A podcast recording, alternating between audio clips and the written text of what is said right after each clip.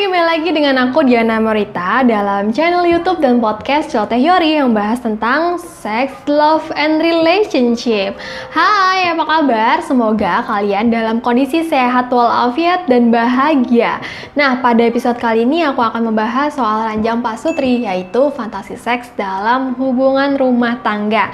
Nah, apabila kamu sudah menikah atau sudah 21 tahun ke atas dan merasa konten ini penting, silahkan ikutin terus episode Celoteh Yori kali ini ya.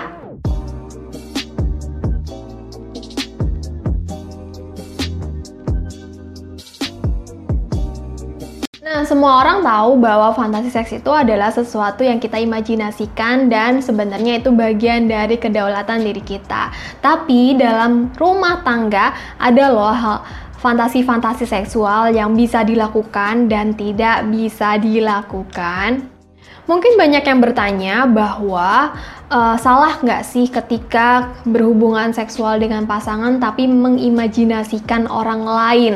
Nah hal-hal ini nih memang uh, agak sedikit pro kontra ya di sexpert sendiri. Tapi ada sexpert yang mengatakan bahwa nggak apa-apa kalau misalnya itu membantu kamu dalam meningkatkan gairah seksual ketika hubungan.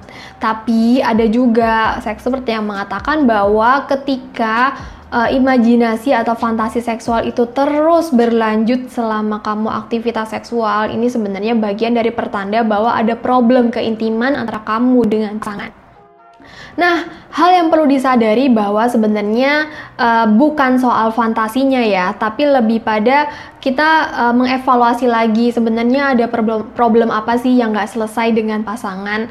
Nah, karena apa? Setiap orang itu ketika bercinta itu kan pasti ada fantasi-fantasi banyak fantasi yang muncul, walaupun itu fantasinya berubah-berubah dan tidak tetap ya. Tapi ketika uh, sekian banyak fantasi seksual itu justru lebih banyak dengan orang lain atau hal-hal lain atau tidak fokus dengan pasangan justru ini sebenarnya balik lagi ada ada problem keintiman yang mungkin sedang dialami tapi nggak kerasa aja uh, fantasi-fantasi seksual yang sebenarnya boleh dan tidak boleh itu kembali lagi ke eh, masing-masing uh, ya, tapi memang kita tidak bisa memaksakan fantasi seksual kita pada pasangan ketika pasangan memang belum konsen atau belum bisa menyetujui bahwa fantasi seksual itu mesti dilakukan. Fantasi-fantasi seksual seperti apa sih yang semestinya uh, lebih baik tidak dilakukan. Nah, salah satunya atau salah duanya adalah seperti swinger atau kukul.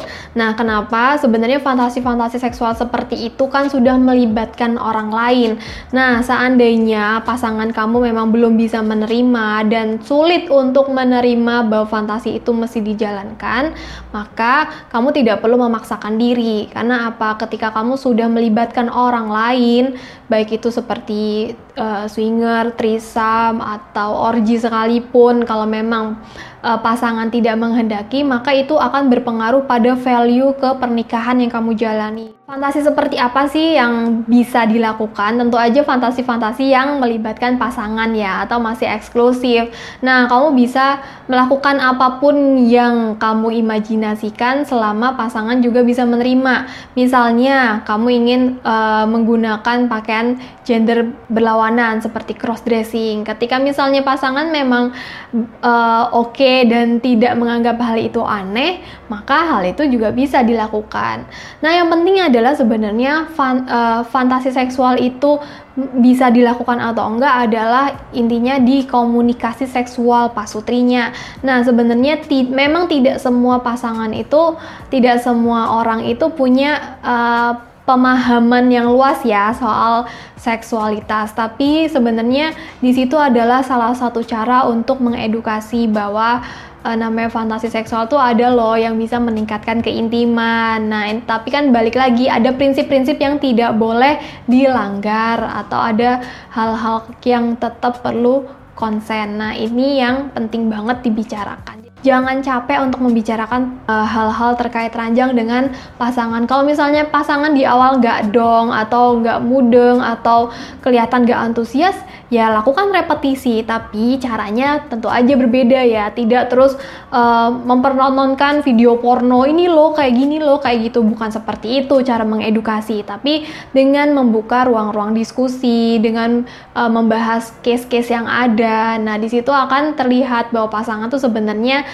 membuka diri atau bisa menerima value-value yang mungkin kelewat liar menurut dia atau enggak. Kalau misalnya tetap nggak bisa ya sudah hargai pendapat dia atau hargai keputusan dia, tapi bukan berarti kamu melakukan fantasi seksual dengan orang lain tanpa sepengetahuan dia. Nah, begitu dulu hal yang ingin aku sampaikan dalam episode kali ini. Semoga hal-hal terkait uh, aktivitas ranjang pasutri tidak membuat kamu jengah dan membuat kamu merasa ini sesuatu yang membosankan karena apa seks pasutri atau hubungan ranjang itu salah satu perekat keintiman dalam rumah tangga kamu. Terima kasih yang sudah mendengar dan melihat konten Celoteh Yori kali ini. Semoga kamu mendapatkan manfaat. Jika ada hal-hal yang ingin ditanyakan, silakan tulis di di kolom komentar atau bisa kirim DM via IG di celoteh.yori atau via email juga boleh di celotehyori@gmail.com. Begitu dulu teman-teman, terima kasih. Sampai jumpa di episode selanjutnya. Bye!